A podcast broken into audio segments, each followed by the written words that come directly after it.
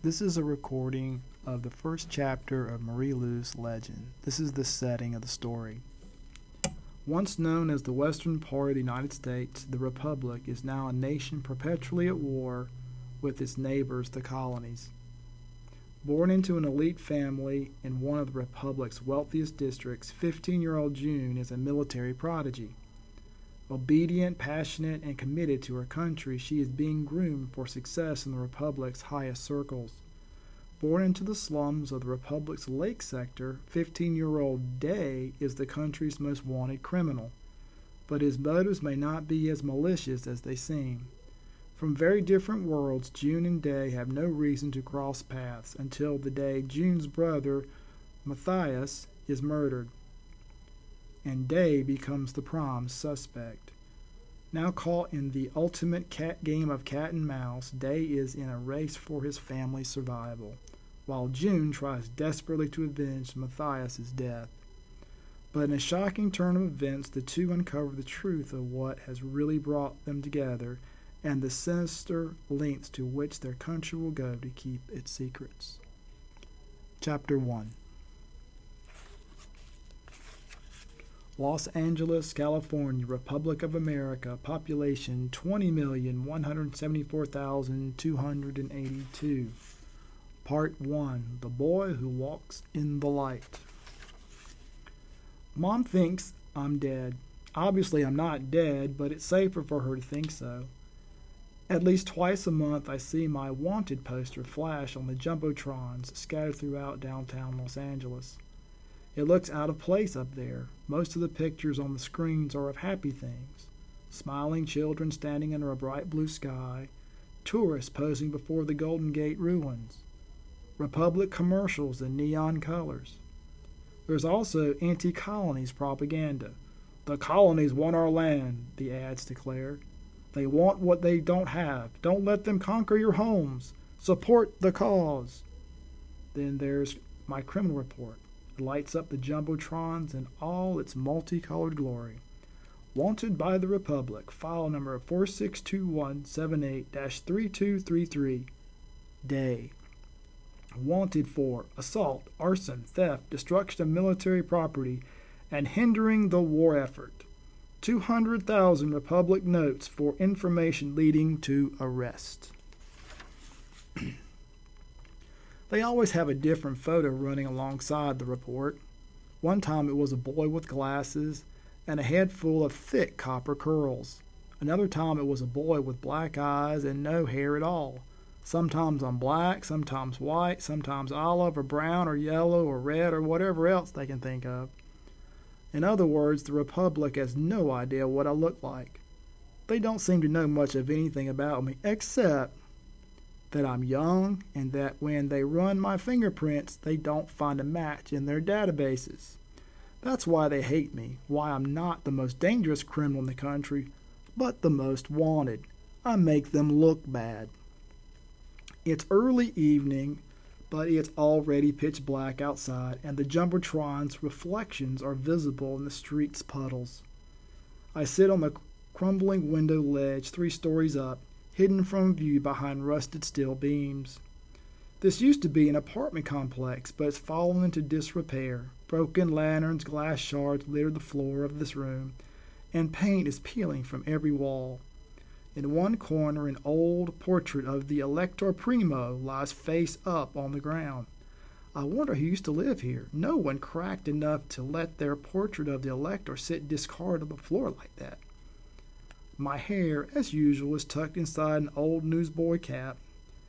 My eyes are fixed on the small one story house across the road. My hands fiddle with the pendant tied around my neck. Tess leans against the room's other window, watching me closely. I'm restless tonight, and as always, she can sense it. The plague has hit the lake sector hard and the glow of the jumbotrons.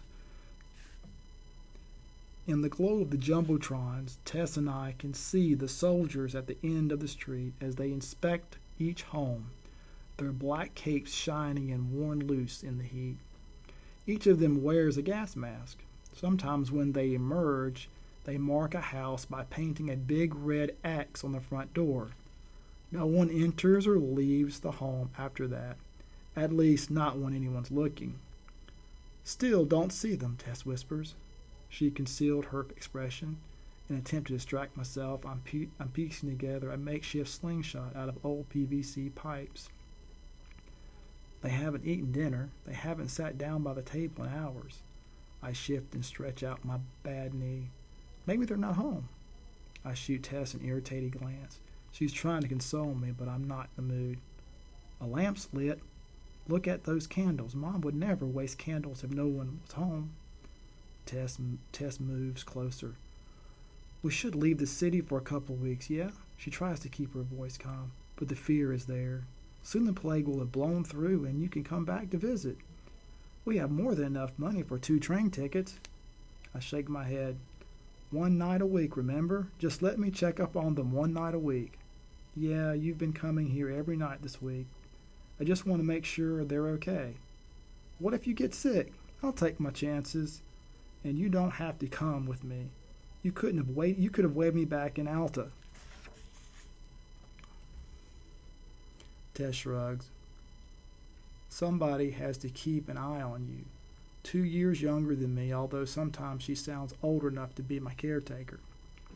We look in silence as the soldiers draw closer to my family's house. Every time they stop at home, one soldier pounds on the door while a second stands next to him with his gun drawn. If no one opens the door within 10 seconds, the first soldier kicks it in. I can't see them once. I can't see them once they rush inside, but I know the drill. A soldier will draw a blood sample from each family member, then plug it into a handheld reader and then check for the plague. The whole process takes 10 minutes. I count the houses between where the soldiers are now and where my family lives. I'll have to wait another hour before I know their fate. A shriek echoes from the other end of the street. My eyes dart toward the sound, and my hand whips to the knife sheathed to my belt. Tess sucks in her breath. It's a plague victim. She must have been deteriorating for months because her skin is cracked and bleeding everywhere, and I find myself wondering how the soldiers could have missed this one during previous inspections. She stumbles around for a while, disoriented, then charges forward, only to trip and fall to her knees. I glance back toward the soldiers. They see her now. The soldier with the drawn weapon approaches while the eleven others stay where they are and look on. One plague victim isn't much of a threat. The soldier lifts his gun and aims. A volley of sparks engulfs the infected woman. She collapses, then goes still. The soldier rejoins his comrades. I wish we could get our hands on one of the one of the soldiers' guns. A pretty weapon like that doesn't cost much on the market. 480 notes, less than a stove. Like all guns, it has precision, guided by magnets and electric, electric currents, and can actually shoot a target three blocks away. It's tech stolen from the colonies, Dad once said, although, the, although of course the Republic would never tell you that. Tess and I could buy five of them if we wanted. Over the years, we've learned to stockpile the extra money we steal and stash it away for emergencies. But the real problem with having a gun isn't the expense, it's that it's so easy to trace back to you. Each gun has a sensor on it that reports its user's handshake, thumbprints, and location. If that didn't give me away, nothing would. So I'm left with my homemade weapons, PVC pipe slingshots, and other trinkets.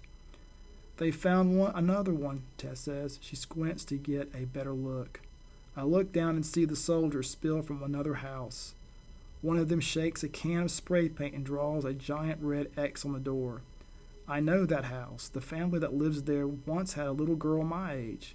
My brothers and I played with her when we were younger. Freeze tag, street hockey with iron pokers and crumbled paper. Tess tries to distract me by nodding at the cloth bundled near my feet. What'd you bring 'em? I smile and then reach down to untie the cloth. Some of the stuff we saved up this week. It'll make for a nice celebration. Once they pass the inspection, I dig through the little pile of goodies inside the bundle, then hold up a used pair of goggles. I check them again to make sure there are no cracks in the glass.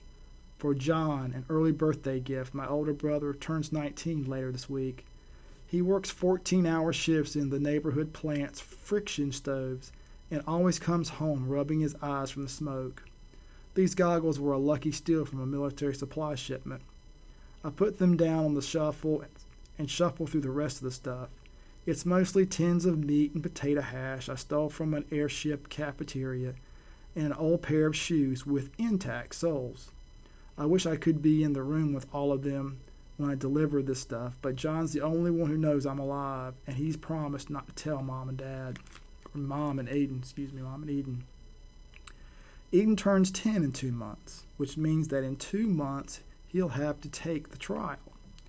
I failed my own trial when I was 10. That's why I worry about Eden, because even though he's easily the smartest of the three boys, he thinks a lot like I do. When I finished my trial, I felt so sure of my answers that I didn't even bother to watch them grade it. But then the admins ushered me into a corner of the trial stadium with a bunch of other kids. They stamped my stamped something on my test and stuffed me onto a train headed downtown. I didn't get to take anything except the pendant I wore around my neck. I didn't even get to say goodbye. Several different things can happen after you take the trial. You get a perfect score, 1500 points. No one's ever gotten this. Well, except some kid a few years ago who, who the military made a big fuss over. Who knows what happens to someone with a score that high? Probably lots of money and power. Yeah. You score between 1450 and 1499, pat yourself on the back because you'll get instant access to six years of high school, then four at the top universities in the Republic Drake, Stanford, and Brennan. Then Congress hires you and you make lots of money. Joy and happiness follows, at least according to the Republic you get a good score somewhere between 1250 and 1449 points. You get to continue on to high school and then you've assigned to a college. Not bad. You squeak by with a score between 1000 and 1249, Congress bars you from high school. You join the poor, like my family. You'll probably either drown while working the water turbines or get steamed to death in the power plants. You fail. It's almost always the slum sector kids who fail if you're in the unlucky if you're in this unlucky category, the republic sends officials to your family's home.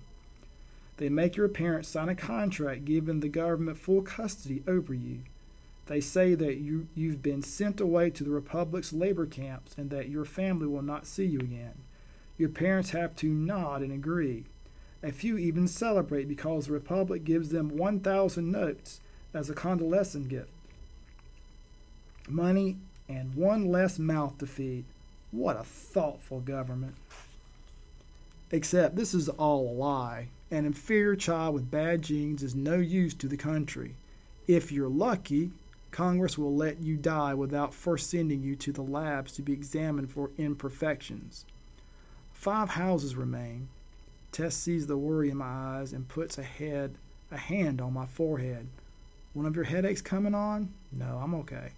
I peer in the open window at my mother's house and then catch my first glimpse of a familiar face. Eden walks by and then peeks out the window at the approaching soldiers and points some homemade metal contraption at them. Then he ducks back inside and disappears from view. His curls flash white blonde in the flickering lamplight. Knowing him, he probably built that gadget to measure how far away someone is, or something like that. He looks thinner, I mutter. He's alive and walking around, Tess replies. I'd say that's a win. Minutes later, we see John and my mother wander past the window, deep in conversation. John and I look pretty similar, although he's grown a little stockier from long days at the plant. His hair, like most who live in our sector, hangs down past his shoulders and is tied back into a simple tail. His vest is smudged with red clay. I can tell Mom's scolding him for something or other, probably for letting Eden peek out the window. She bats John's hand away when, I, when a bout of her coughing, chronic coughing, hits her. I let out a breath. So, at least all three of them are healthy enough to walk. Even if one of them is infected, it's early enough that they'll still have a chance to recover. I can't stop imagining what will happen if the soldiers mark my mother's door. My family will stand frozen in, in, our living room long after the soldiers have left. Then Mom will put on her usual brave face, only to sit up through the night, quietly weeping tears away. In the morning, they'll start receiving small rations of food and water and simply wait to recover or die. My mind wanders to, stat- to the stash of stolen money that Tess and I have hidden. 2,500 notes, enough to feed us for months, but not enough to buy my family vials of plague medicine. The minutes drag on. I tuck my slingshot away and play a few rounds of rock, paper, scissors with Tess. I don't know why, but she's crazy good at this game. I glance several times at my mother's window, but don't see anyone. They must have gathered near the door, ready to open it as soon as they hear a fist against the wood. And then the time comes. I lean forward on that ledge, so far that Tess grips my arm to make sure I don't topple to the ground. The soldiers pound on the door. My mother opens it immediately, lets the soldiers in, and then closes it. I strain to hear voices, footsteps, anything that might come from my house. The sooner this is all over, the sooner I can sneak my gifts to John. The silence drags on. Tess whispers, no news is good news, right? Very funny. I count off the seconds in my head. One minute passes, then two, then four, then finally ten, then fifteen, then twenty. I look at Tess. She just shrugs. Maybe their reader's broken, she suggests. Thirty minutes pass. I don't dare move from my vigil. I'm afraid something will happen so quickly that I'll miss it if I blink. My fingers tap rhythmically against the hilt of my knife. 40 minutes, 50 minutes, an hour. Something's wrong, I whispered. Tess purses her lips. You don't know that. Yes, I do. What could possibly take this long? Tess opens her mouth to reply, but before she can say anything, the soldiers are exiting my, my house, single file, expressionless. Finally, the last soldier shuts the door behind him and reaches for something tucked at his waist. I suddenly feel dizzy. I know what's coming. The soldier reaches up and sprays one long red diagonal line on our door. Then he sprays another line marking an X. I curse silently under my breath and start to turn away. But then the soldier does something unexpected, something I've never seen before. He sprays a third vertical line on my mother's door, cutting the X in half. If you want to find out more information, come to the Media Center and check out Legend by Marie Lu.